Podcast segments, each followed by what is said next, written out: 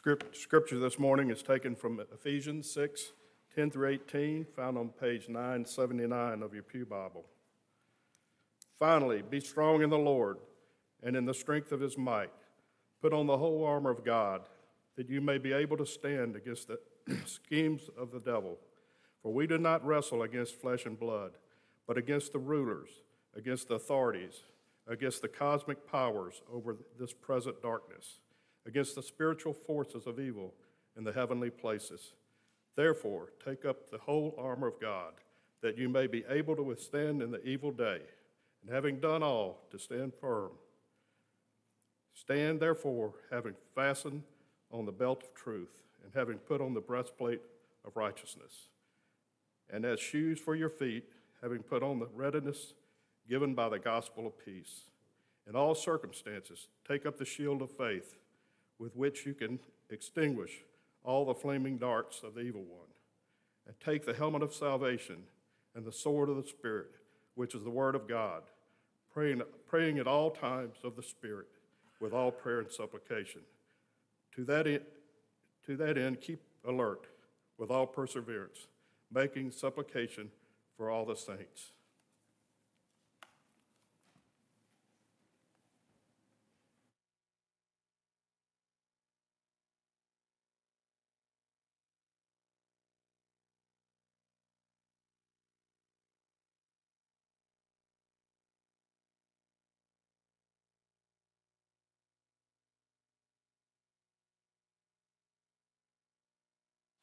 Not long after um, I arrived in Covington, I was, I believe, accosted would be the correct word. I was accosted by a young man in Walmart, and he said, Excuse me, sir, can I ask you a question? Are you saved? He was very nervous. He was shaking. It was an obvious, let's take the youth group to Walmart and tell them they got to witness to three people before we go home. And then he said, What really caught me, it's okay if you're not. now, what I wanted to do was respond how R.C. Sproul famously responded to the question saved from what? What do we mean saved? But your, your pastor, in a rare moment of grace, was nice to someone.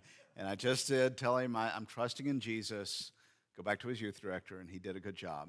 And um, it wouldn't be okay if I wasn't saved, though, so let's get that part right. But anyway, we talk about salvation, and like so many religious words, I'm not sure we are really clear about what we mean um, when we say these sorts of things. Uh, so that I, another encounter with a young lady at a youth camp who came up in tears at the bonfire and said, I got saved three weeks ago and I don't know what that means. We talk about salvation as though it's very flippant, as something we can just count and say people have done this and it's happened. So if you're in the place of saying, What is salvation? Or even if you know what salvation is, maybe it's helpful for us to take a moment and look at this on a high level. I, you know, normally here we work through passages of Scripture and we unpack, um, you know, a, few verses and kind of look at different things. But as we work our way through the whole armor of God, it's good for us to look at what do we mean by truth? What is the gospel? What do we mean by um, faith? And so, yet another good opportunity for us to take a high level view of what is salvation, and, and maybe in a way you haven't thought of before. I'm going to start with the nature of who God is. God is Holy Trinity.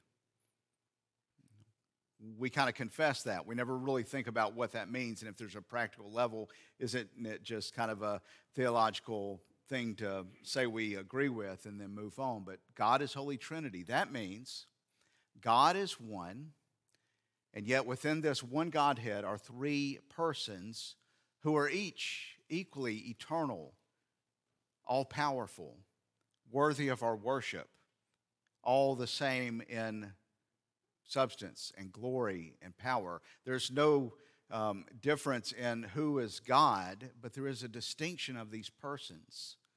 So the Father is not the Son, the Son is not the Spirit, yet they are all equally powerful God and eternal. And one of the things this means is from all eternity, being is communion.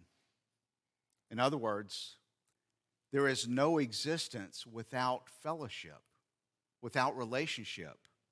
There's never been a moment of time that the Father and the Son have not been in connection with one another, for they're both equal, and the very existence of who they are means they're in a relationship. And because of that, we don't just say God is a loving God, which would be true if there was one God who created us and then loved us. We don't just say God's a loving God, we say God is love. Because from all eternity, the Father and the Son have loved one another. And there's no existence apart from that love. I get chill bumps thinking that the very core of all reality is a relationship of pure love. Isn't that wonderful? That there's this communion, this relationship of the Father and the Son and the Spirit loving with one another, so wonderful. And out of that love, it overflows to create a world that displays God's love and God's glory and God's grace. And at the crown of creation, He made us in His image. He made you and me in His very image, which means, among a lot of things, one thing it means is we were created to share in this eternal love. We were created to participate in this fellowship that is from all eternity. That we were made to be in connection with God. And because of that, with one another. This was who God is and, and who He made us to be. And that is who we are in our essence, is images of God, meant to be in connection with this God. And yet, that communion is broken. That fellowship with God has been destroyed. And because of that, that image in us has been marred, and our relationship with one another has also been distorted. And this is something that we're longing for is to have this fellowship for which we were made. Your heart of hearts desires the one who made you to be in relationship and to share his love that is from all eternity. And throughout history, we have described our need for this relationship. Bono talked about that God shaped hole.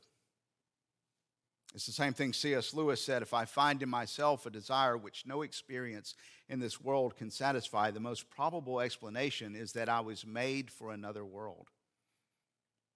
Blaise Pascal said, What else does this craving and this helplessness proclaim but that there was once in man a true happiness of which now all that remains is an empty print and trace? This he tries in vain to fill with everything around him, seeking in things that are not there to help, he cannot find in those that are. Though none can help, since this infinite abyss can be filled only with an infinite and immutable object in other words, by God Himself. It's what St. Augustine said when he said, God has made us for Himself, and our hearts are restless until they rest in Him. It's what the prophet Jeremiah said when he said, My people have exchanged their glorious God for worthless idols. They have forsaken me, the spring of living water, and dug their own cisterns, broken cisterns that cannot hold water.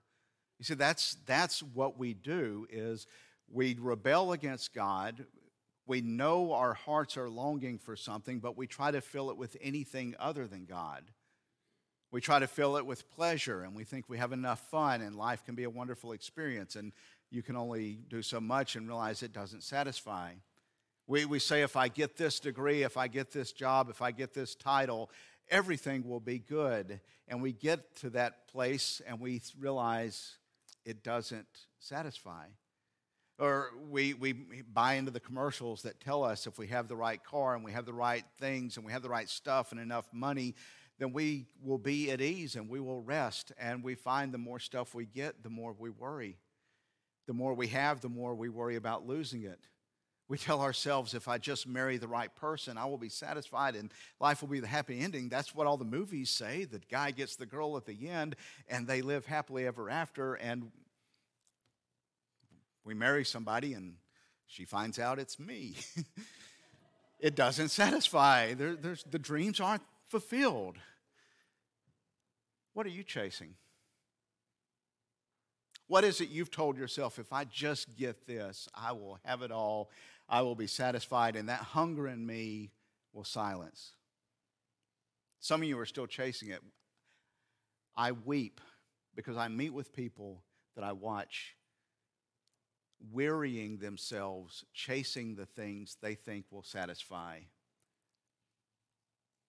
And they're excited, and they think this time it'll work. And I know it's not going to work because nothing is going to take the place of God. And you just wait for the hunger to hit. You wait for the reality hit. And you help pick up the pieces and pray that they see they need God. Or some people, the hunger gets so loud and they've tried enough and nothing fills it. So what they do is they just try to numb out the, the feeling of hunger. Let me just stay distracted. Let me just do enough to cover up that need, that, that ache in me that's longing for something else. And so let's just cover it up. Another glass, another event to just get my mind off things. Some have even gotten to the point of realizing it's not going to work and just decide there's nothing. And so they become cynical, they become bitter.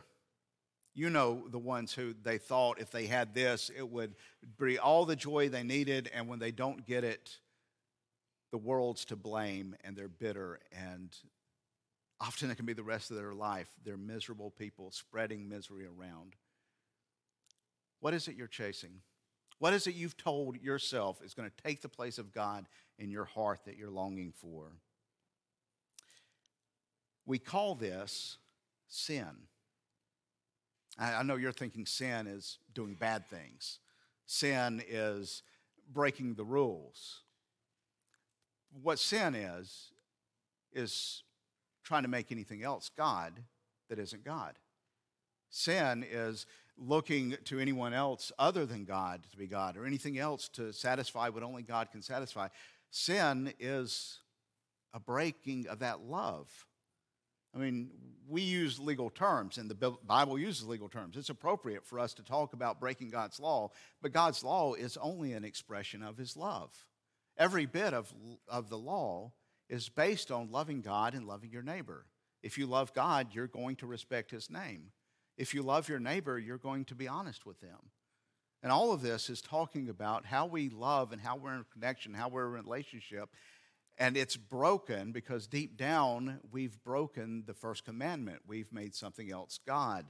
We've rejected God's love, and we seek, we seek to fill that emptiness, that cistern, with something else. We chase the illusions, we drink from empty cisterns. And don't think this is only outside the church because we can often not only continue to see the, the, the things that are in competition with God wooing our hearts and calling us back to them. Very often, people can come to God as though He's not the ultimate thing that's going to fill that void, but we can often come to God as the big help that's going to help me get that thing that I want. So I come and I pray, and God, if I pray, you will provide this relationship. God, if I come and I do what you want me to do, then you're going to reward me with this job or this, these things. So that rather than God being God, God just becomes another tool to get what is really God to us. And here's the thing if being is communion, if existence is only existence in relationship, this isn't just something we add on to life. Sin is a matter of life and death. If existence means existence in the love of God, That means to be apart from God's love is to be in death. To be apart from his light is to be in darkness. To be away from his relationship that, that makes us part of his family is to be in outer darkness, is to be away from life and beauty and truth, is to choose ugliness and death and despair.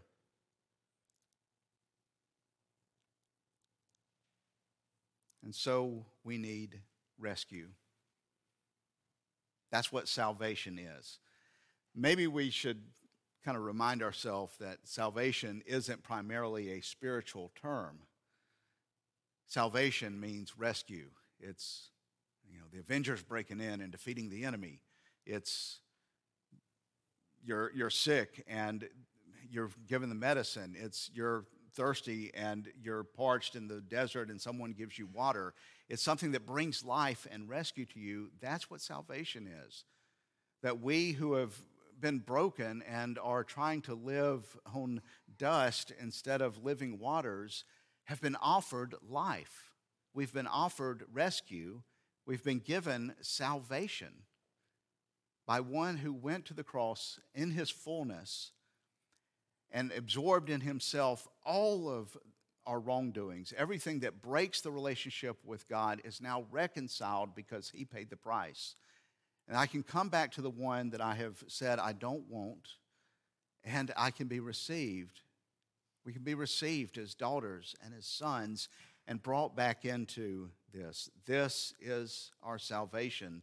It is Jesus standing before the people who have heard that they were had forsaken living water and dug their own cisterns that were broken, and hearing Jesus in the temple saying, If anyone thirsts, let him come to me and drink. Whoever believes in me, as the scripture says, out of his heart will flow rivers of living water. If you're longing, if you're thirsty, if you're seeking, don't go to empty, broken cisterns. Come to the living water. Experience salvation, which is eternal life, which is acceptance and love that is overflowing. If there's an ache in your heart, there's an answer for it.